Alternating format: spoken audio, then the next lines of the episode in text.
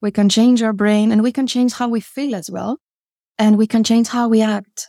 But first, we need to change some identity we have built for ourselves.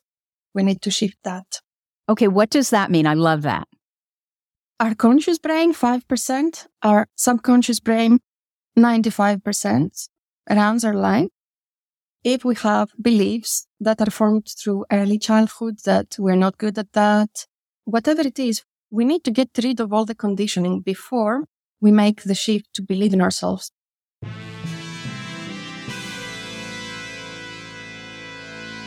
Thomas Edison, Richard Branson, John F. Kennedy, Mozart, Michael Jordan, Will Smith. That sounds like a list of highly successful titans in a variety of vocations. Why is it that we rarely hear that they have or had ADHD? And you know what we hear even less about? Serena Williams, Emma Watson, Mel Robbins, Whoopi Goldberg, Agatha Christie, Erin Brockovich, Cher. Yeah, the successful women navigating ADHD. And that's exactly why I started this podcast, ADHD for Smartass Women. I'm your host, Tracy Otsuka. I'm a lawyer, not a doctor, a lifelong student, now a coach. I'm also the creator of Your ADHD Brain is A OK, a system that helps people like you figure out what they should do with their life. And we're here today to talk ADHD your strengths, your symptoms, your workarounds, and how you proudly stand out instead of trying to fit in. I credit my ADHD for some of my greatest gifts. And you know what? I spy a happier life for you too. So without further ado, a shiny new episode is starting now. Hello, I am your host, Tracy Otsuka. Thank you so much for joining me here for episode number 238 of ADHD for Smartass Women. I hope that you'll subscribe to this podcast and our newsletter over at tracyotsuka.com. My purpose, as you know, is always to show you who you are and then inspire you to be it. In the thousands of ADHD women that I have had the privilege of meeting, I've never met a one that isn't brilliant at something. Truly, not one. So, for all of these reasons, I am just delighted to introduce you to Anna Daphna. Anna, did I get the last name right? You did. okay. Anna is an ADHD executive function and high performance coach, mentor, and psychologist based in London. She coaches people with ADHD using holistic and neuroscience based strategies specifically designed for neurodiverse people to maximize happiness, confidence, and performance She's also a member of the British Psychological Society and the European Coaching and Mentoring Council. In 2021, Anna was selected at the 500 Global Brains Awards as one of the top leaders for her achievements and dedication to helping others. Anna, did I get all of that right? Thank you for having me, Tracy. Yes, you did. Wonderful. Before we talk about your strategies and exactly what you do to help women with ADHD, you know, I always want to talk about ADHD first. So I would love to know what were you like as a child? As a child, I was very shy, very self conscious, socially anxious. Uh, I had um, good traits as well, but uh, at school, I was struggling to pay attention. I was constantly looking out of the window I found uh, school difficult to concentrate and boring. And yes, it took me double the time to finish an essay. I found it difficult to put my my ideas into paper, to organize them. And yes, it was a different way of thinking for me. And uh, yeah, I found that a bit stressful, especially when it came to exams. Were you outwardly hyperactive at all, or was it mostly inattentive? Inattentive. Okay. It sounds like school was somewhat difficult for you, but were you still able to make high marks? I did. As you know, a lot of people with traits of ADD are very good when they put their mind into it. So mm-hmm. the subjects and the teachers I loved, I was very good. But the subjects and the teachers that were not very engaging, I did not do very well. But it, it was a spiky profile based on how much I enjoyed the lesson. Ah, Well, it sounds very common, doesn't it? Yes. And you're in the UK, so I don't exactly know how the school system works there. I'm curious, did things get better from what we call grade school here through high school, or did it get worse? Did it get harder for you? It got better through time because I discovered strategies to organize uh, myself, uh, having uh, schedules, checklists. Um, I tried different methods that worked at a particular time. And then I choose something different. But uh, it got better with time because we can also train our, our brain to work in, in the way that we want it to. Yeah, in a way that works for us, certainly. So I'm wondering, what was your home life like? Were your parents really supportive? Or did you get a lot of, you know, pay attention? Why are you this way? You know, yeah, I had a lot of pressure from home. I I was a perfectionist. Uh, so yes, um, I tried to do my best. But yes, I had supportive parents and I have supportive parents, but in a way that they understand. You know, parents have their own understanding and sometimes it's not aligned with the latest psychological uh, research. And there is a, you know, uh, I had meltdowns at home because I was very stressed about uh, my performance at school. But I, yes, I did very well at the end, but it was a roller coaster. I cannot lie. Your parents and I'm sure teachers, the attitude was, well, she's so bright. She's not applying herself.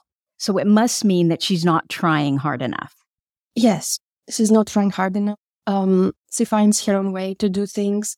She takes uh, different times to finish something and uh, very fast to finish something else. So it really depends. They could not pinpoint exactly, um, but yes, they said that I, I was losing attention, but uh, at the same time that I was very smart in the things that uh, were really engaging for me. Yeah. What did your parents do? Uh, as a for profession? Work. For work. Yeah. Uh, banker, banker and accountant. Okay. Yeah. So very linear brained. Very linear brained, yes. And a lot of pressure. And I guess, you know, our own, our own parents, um, have their own upbringing and their own ways of how they think uh, uh, things are. And they need to do their own healing in order to, you know, to have a, a proper approach. And it's a difficult thing, you know. I understand yeah. that. Yes. So they love you and they are doing what they believe is best for you, but not understanding how your brain works. Yes, exactly. And and are you an only child? I have a sister. Okay. And was she the same as you or no? She was more like them. Uh, she was more like them, but she's a high performer as well. And she was like the first in the school, the first in her class, and also a perfectionist and, and high achiever. So, yes, I was more artistic, creative. My sister was more mathematical, practical. And was your sister older? Did you say that already? Uh, younger, one year younger. Was younger. Okay. Okay. So I'm curious, what was the transition then from high school to college like for you? Uh, slow. I didn't like university. I started the university in uh, Greece, um, in Athens. I studied um, education. I'm a qualified teacher as my first profession. I wanted to do things differently than I, I experienced at school. But then I moved to London, to the UK, and then I studied psychology that I really loved. Uh, then I worked in a lot of different uh, schools and educational institutions in London, central London especially with um, special needs um, children of all ages. So I did nursery, I did primary school, I did um, uh, high school and and uh, sixth form as well. So I was working there as a professional and put things in in practice. Things uh, went better after. Which, yeah, it makes so much sense because you loved what you were doing, and I think it often can be easier professionally to do things the way we want to do them, right? As long as you get the work done and you're outstanding or your work product is excellent, I think people are more inclined to say, ah, let her be. She's getting it done.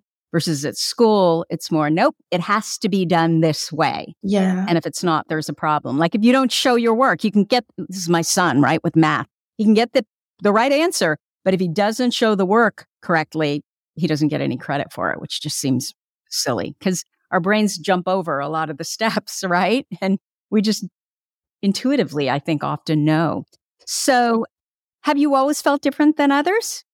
I have always felt different than others. And I believe um, that this has to be celebrated, not judged, especially at schools that we talk about. And uh, the teachers and the educational system has to, to cater for the needs of people that are different, that are neurodivergent, because they can have great assets.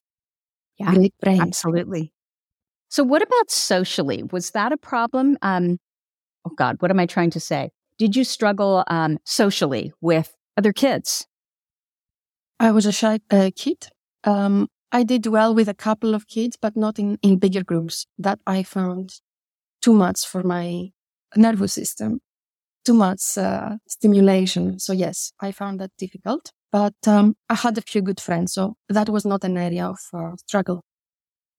You know, it's interesting. I've often found that um, those with um, more inattentive type ADHD, those traits, they tend to have an easier go at relationships because they tend to be more soft spoken, maybe a little bit shyer, maybe a little bit more introverted versus those of us that are, especially when we're really hyperactive, we can just be difficult, more difficult because we're opinionated and we shoot our mouth off and we don't think before we speak. Is that your experience too, what you've seen? Is true, is true. But sometimes people can be people pleasing because they want to fit in a mold that the society has uh, uh, puts people in and they like to do that. So we have to really uh, pay attention and just be ourselves.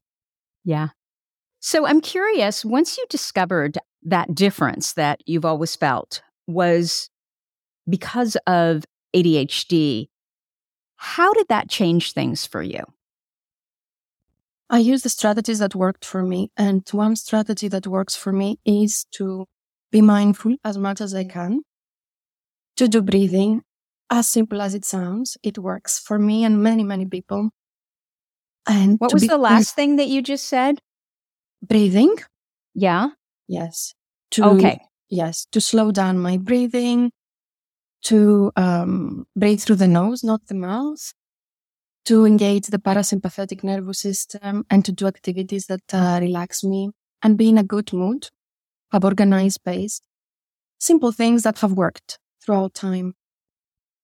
But was there a time when you were really struggling and wondering, why am I like this? Why do I do this? Why am, aren't I like everybody else?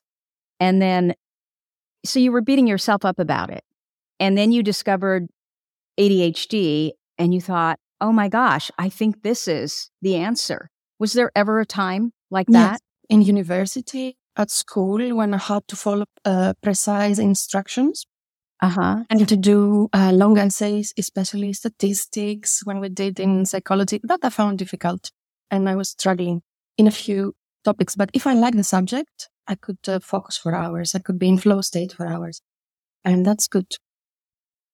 But when you discovered that it was ADHD, was there like a, oh my gosh, this is why I've been feeling the way I felt. This is what's responsible for how I behave. Yes, I accept myself and my uh-huh. traits, uh-huh. and uh, that's an important message to give.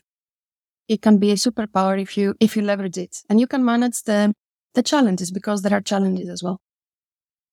So, Anna, why did you decide to be a psychologist? I studied psychology, education, and coaching. Um, I'm interested in self development uh, from the time I, I remember myself. I wanted to empower myself. Um, and since I, as a teenager, I was interested in all of these things. I wanted to pursue that as a profession. So this hasn't changed ever since. So I'm curious, as a lot of people with ADD, ADHD.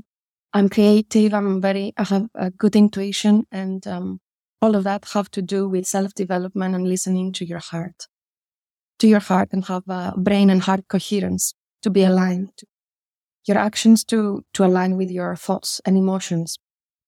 So becoming a psychologist, it wasn't something you just fell into. It was something that from the time you were young, this is what you wanted to do. Yes, I wanted to become a, a, coach and a mentor for people with executive function challenges uh, because I experienced them myself as well, mm-hmm. as I mm-hmm. mentioned before.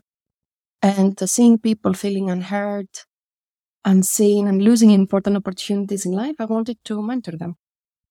So, what was your parents' reaction when you said, I want to be a psychologist?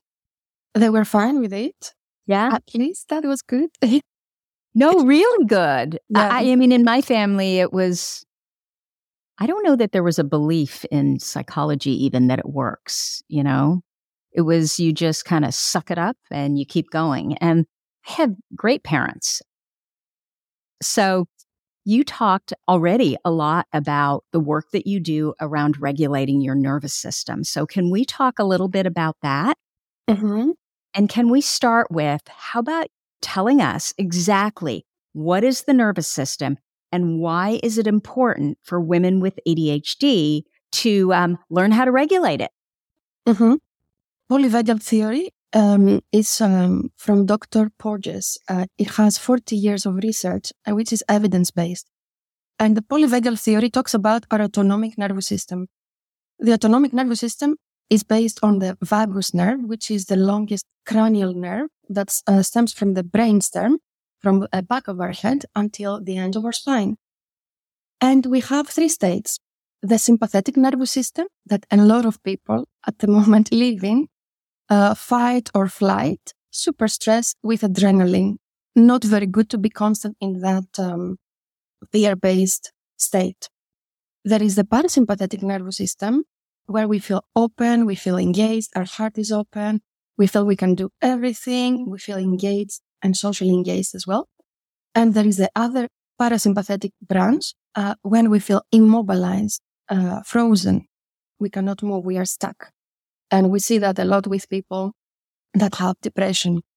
So, um, from a polyvagal perspective, ADD is a nervous system imbalance because if we don't regulate our emotions, uh, we have emotional dysregulation, which is very common with people with uh, ADHD.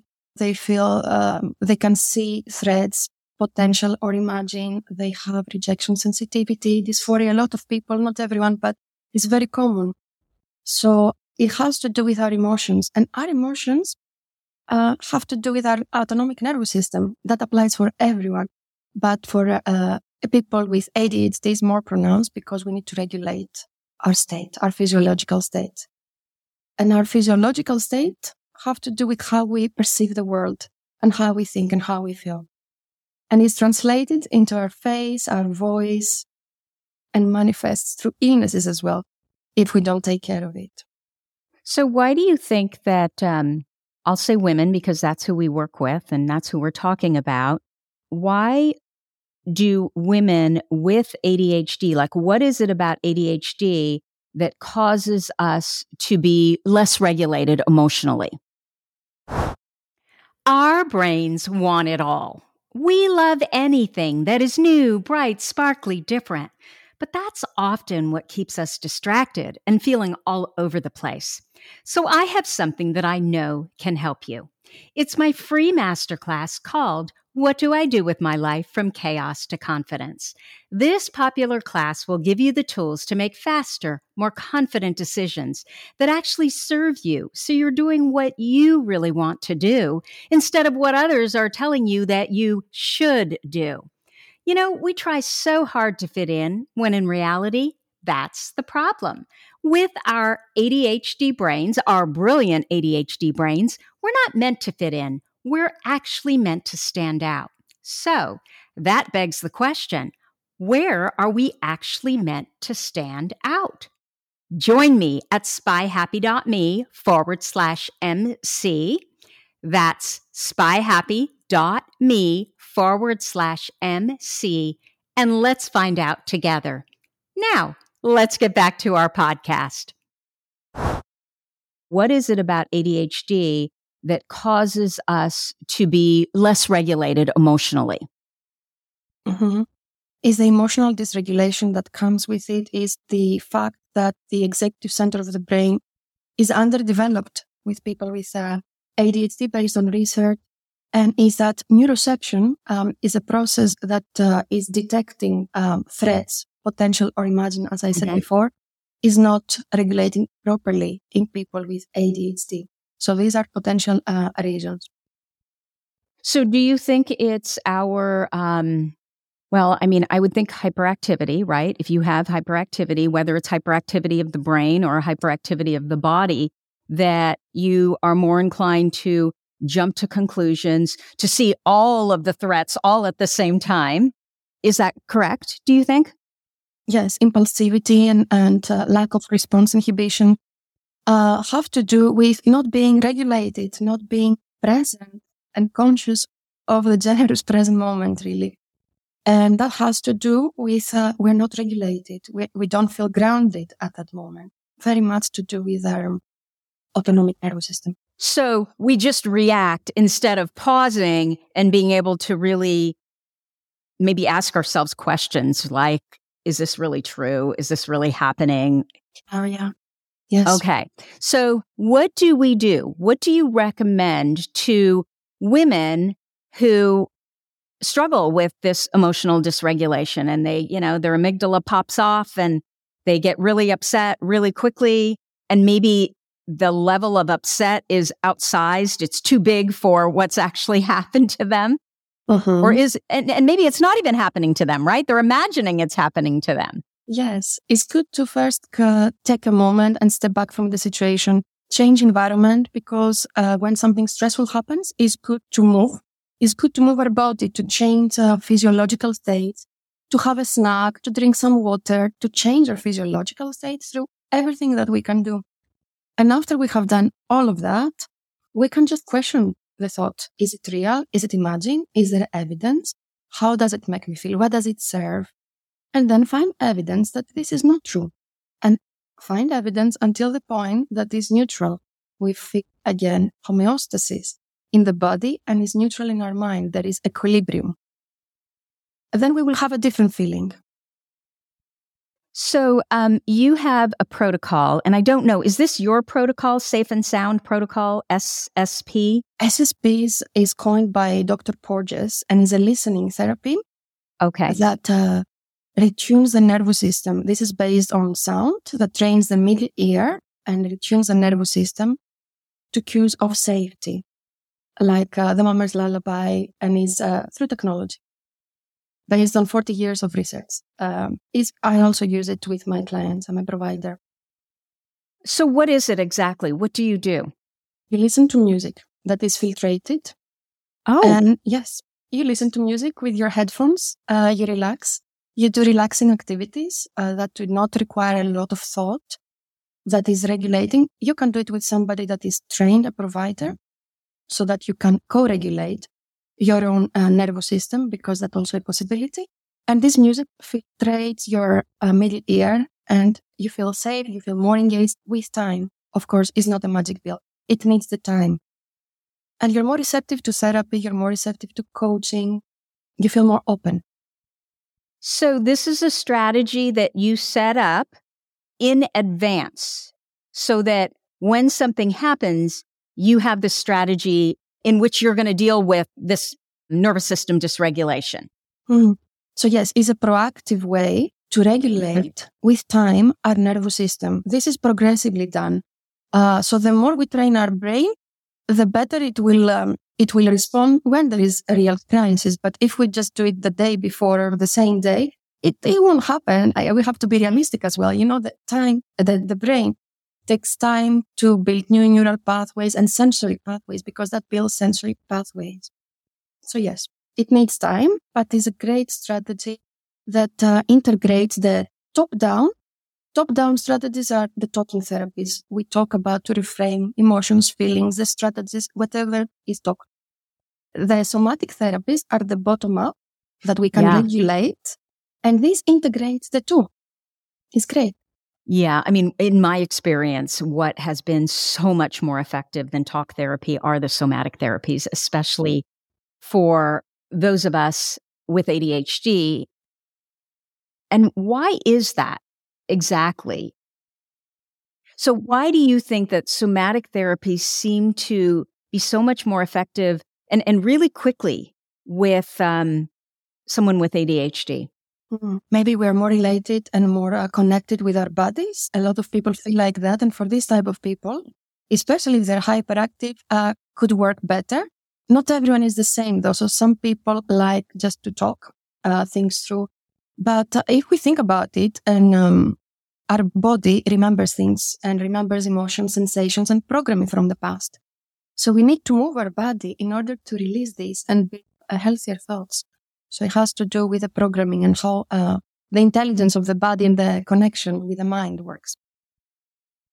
Yeah. So in this uh, safe and sound protocol, is it certain music that is just part of that protocol or do you choose your own music? How, do, how does all of that work? It has some classical music, some Disney music is for kids as well, uh, and has a specific music that uh, they have chosen, and it's very nice.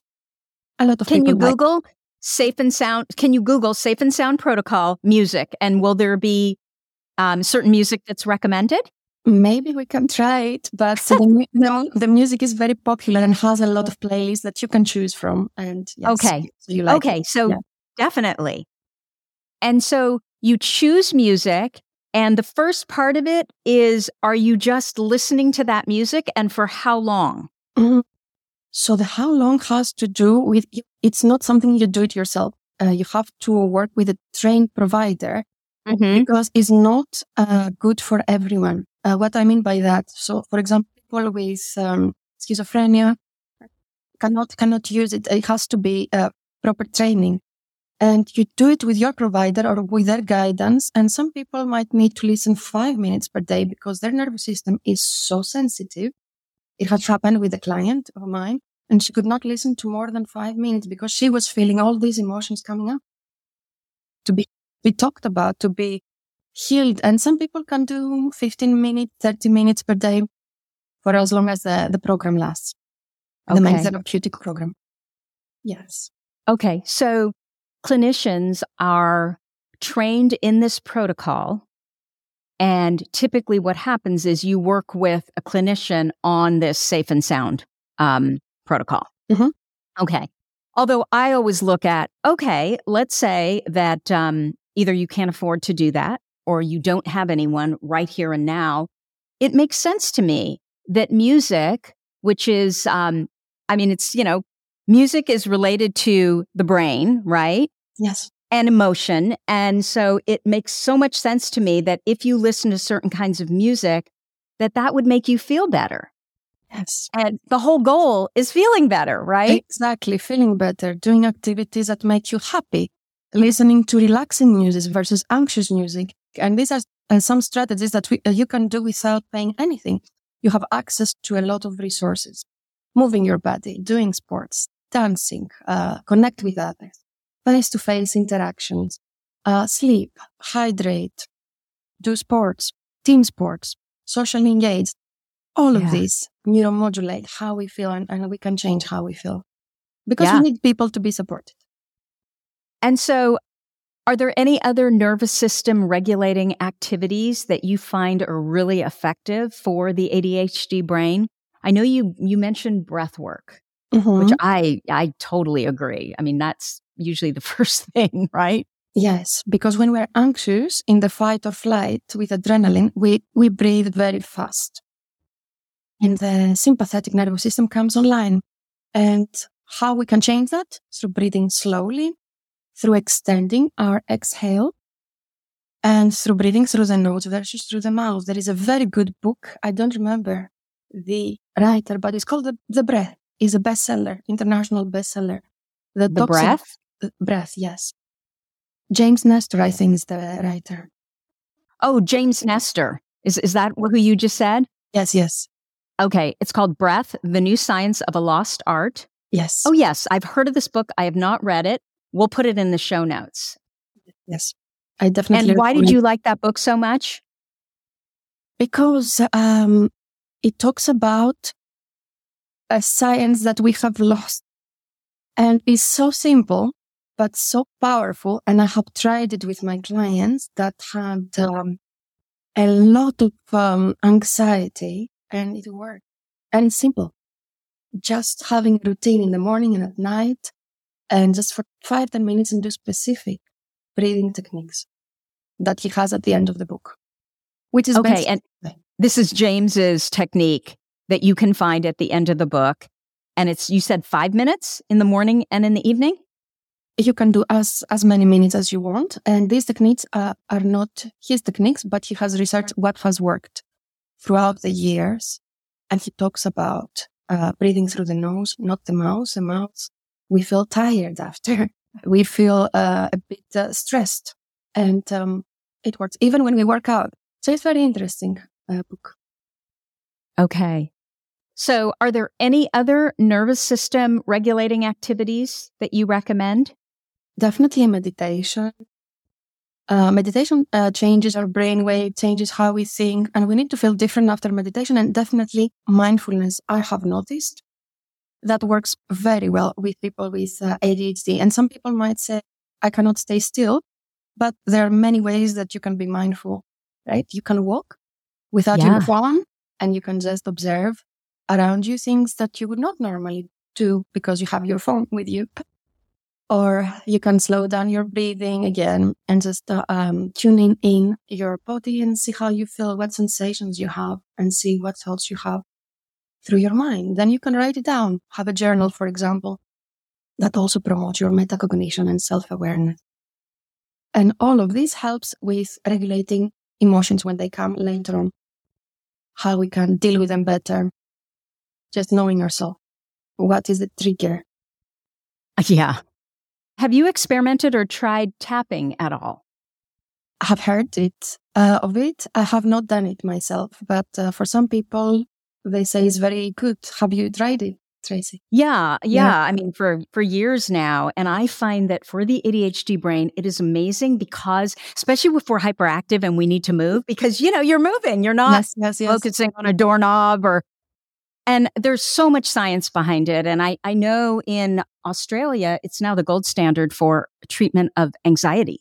Mm-hmm. So I really have noticed um, how effective it is with, um, you know, people with ADHD, especially hyperactive ADHD. Nice. So one of the problems that a lot of ADHD women struggle with is confidence and self belief. And I, I know you're aware of that. So can you talk on that subject just a little bit? Yes. Um, first of all, confidence is not a universal thing. We are confident in some things, but we're not confident in other things. So it's good to put that in perspective. For example, what I say to my clients a lot is Messi is very confident at football, but he might not be as confident at cooking, for example. I'm just saying something random. So that proves that point. Um, so uh, confidence has to do with competence. And competence has to do with how many hours we put into something. So our, our skill is developed through our effort. It has to do with effort. So yes, we can develop that definitely with trying new things that are appropriate developmentally for us, because for children, it has to be within their developmental range, not to traumatize the child, but to try something new that we couldn't do before. It will increase our confidence thinking about the things that uh, we found difficult in the past, but now easy, and making a list and look at that will increase our confidence. Remembering feedback from important people um, uh, and resonate with them and see that we have done very well when we might have negative self-talk can help with that. And just tuning in with things that we are proud of that we do every day. Sometimes we focus on the negative and we can reshift our attention to what we couldn't do in the past, to how uh, far we have come and what we have achieved that day. Three things we're proud of. Yeah. Simple things like that. I think that many people believe that confidence is something you're either born with or born without, when in fact, it's all about action, mm-hmm. right? And making ourselves proud. And you mentioned something that we have to learn how to celebrate our successes and acknowledge them. And I think that's one of the problems with uh, ADHD women, right? All we see are the things we haven't done well, and then we lose sight of all the things that we're so brilliant at. Yes, exactly. And this can change. We can change our brain to think like that, like we love ourselves, because there is no reason anyone to hijack their brain with all the negative uh, beliefs. We can uh, slow the brain and slow the breath and create a gap and have a, a healthier thought. We can do it. Yeah, absolutely. Absolutely. You can change the brain. And I, I think today, oh my gosh, there's so much research and, you know, just this idea of neuroplasticity, right? We used to Mhm. think that whatever brain you were born with was the brain you were stuck with. And that is so untrue. And it doesn't matter what age you are. Yes, which is very exciting. We can change our brain and we can change how we feel as well. And we can change how we act. But first, we need to change some identity we have built for ourselves. We need to shift that. Okay. What does that mean? I love that. Our conscious brain, 5%, our subconscious brain, 95% runs our life. If we have beliefs that are formed through early childhood that we're not good at that, um, that we should follow this profession, that whatever it is for each culture and family, we need to get rid of all the conditioning before we make the shift to believe in ourselves. So it, it takes time. It's a process, but definitely can happen. Because if we say with a conscious mind, um, say an affirmation, for example, we have not eliminated all the negative beliefs and the conditioning of the past, the society, the culture. It won't happen. We need first to eliminate it and teach our body not to be afraid. The body will be anxious when we try something new based on the identity we're building. So we have to sit with this discomfort. It takes some time, but is courageous thing to do. Well, and that's what ultimately builds confidence. Exactly. Yes. So it's a big s- cycle. So I've heard you say that exec- uh, bleh, bleh, executive function skills are a predictor of future success. Can you talk about that? Mhm. The executive center of the brain is the higher level brain, is the CEO of our brain. Because whatever we do, we need to plan every day.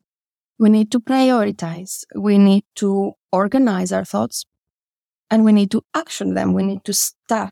All of these are executive function skills I'm mentioning now. We need to finish the projects, which is another thing. We need to stay in control and on a roll, as I say. And uh, we need to um, stop and think before we have a thought or we want to say something or act impulsively. All of these are executive function skills and we need to reflect and observe our thoughts. Are these thoughts mine or no? How can I become better? Shall I keep that? Shall I change that? And to be adaptable and flexible. All of these things are uh, have to be on time. All of, all of these things are um, things that uh, a lot of people with uh, ADHD are struggling with. And those are our executive function skills. All of them. Okay. And, and this can be developed through coaching, through repetition, through neuroplasticity. And it takes more time for the neurodivergent brain to build habits. They say it takes a habit 21 days to form. I would say it depends on how difficult it is, of course. But the neurodivergent brain, uh, based on research, it takes double the time, 66 reiterations. So we need to be Ah. also, um, with ourselves compassionate and give it time. Have a mentor, have accountability, even a parent, a friend, a group that is a bit higher than us or very good at uh, timekeeping, very punctual, Mm. uh, very zen. Whatever it is that we want to uh, to work on, it can happen. Is there a way to determine if you struggle with executive functions and if you do, to what extent you do? Yes, uh, there are uh, tests and evaluations that can happen. I also have one that I have adapted, and um, I can provide to whoever want uh, for free with uh, some recommendations that come. Uh, so yes, there are tests that you can. Uh, you So, can- where do you find your test? Is there a link? yes, uh, I can send you the link, or people can um, find me at my website annadaphna.com and ask me for the executive function predictor test, and I will send it to their email. Okay. It's Anna Daphna, D A F N A dot com. And it's the executive function predictor. Is that what you said? Mhm. Yes. Okay. Executive function predictor test. Which Um, can change over time. Our skills can change over time because exactly of neuroplasticity, because of the effort that we put before, during, and after any work we do with any professional that is trained with ADHD. okay. So, Anna, what do you think the key to living successfully with ADHD is? Uh, finding your strengths, leveraging your strengths, finding a supportive environment, having a good mentor or buddy that can keep you accountable and pressure your times, and to accept yourself. Find strategies for what you find difficult. And do you have a number one ADHD workaround? I believe uh, that sleep is very important. It's one pillar of uh, high performance and also regulates our emotions since we were talking about that. Uh, having consistent sleep, uh, sleeping at the same time, around the same time, waking up feeling refreshed, rested has to do with our melatonin production and our circadian rhythms and to regulate the body clock is very, very important. Then hydration. If we wake up, we can drink a glass of water because the brain is dehydrated. The executive center of the brain is sleeping. We cannot wake up. A lot of people find it difficult to, to live uh, on time. You need to wake up first. It takes about 10 minutes if you drink a glass of water. Then diet, having good diet and any supplements that you need. If you need to, to take supplements, um, and sunshine also helps with the mood. But so I think this has to be in check to check if there is any other comorbidity or any other condition and then just work on these skills. Yeah. You know, I fought this whole sleep thing literally for decades. And I didn't believe in it. I didn't believe in it. And then I read the book, Matt Walker's book, Why We Sleep. Oh, nice. And one of the things that he says is that our the, the amount of REM sleep that we engage in every night is directly proportional to our uh, lifespan. Yeah. and that scared the hell out of me. And so I started to, I can't get into bed by 11. So my husband negotiated. So we both go around midnight, sometimes 1130. And it has made such a difference. So I completely agree with you on sleep, even though I was the bigger, biggest offender. So Anyway, Anna, where can people find you if they want to know more about you and what you do? Mm-hmm.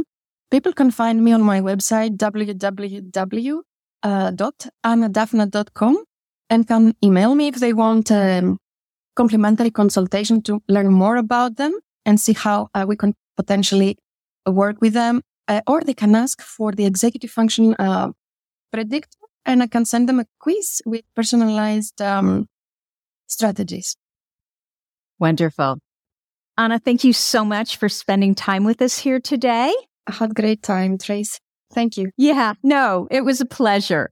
So that's what I have for you for this week. If you like this episode with Anna, please let us know by leaving a review. Our goal is to change the conversation around ADHD, helping as many women as we possibly can learn how their ADHD brains work so that they too may discover their amazing strengths. As always, you're listening to ADHD for Smartass Women. Join me over at tracyotsuka.com. Thank you so much for listening, and I'll see you here next week. You've been listening to the ADHD for Smartass Women podcast. I'm your host, Tracy Otsuka, and we're available on iTunes, Stitcher, Spotify, and Google Podcasts. Not coincidentally, ADHD for Smartass Women, it's also the name of our free Facebook group. We're a totally smartass community of successful, ambitious women who share our ADHD wins, questions, and workarounds. Join us at tracyotsuka.com, where you can also find more information on our Your ADHD Brain is A-OK system. I spy a happier life for us, and I'll see you again next week.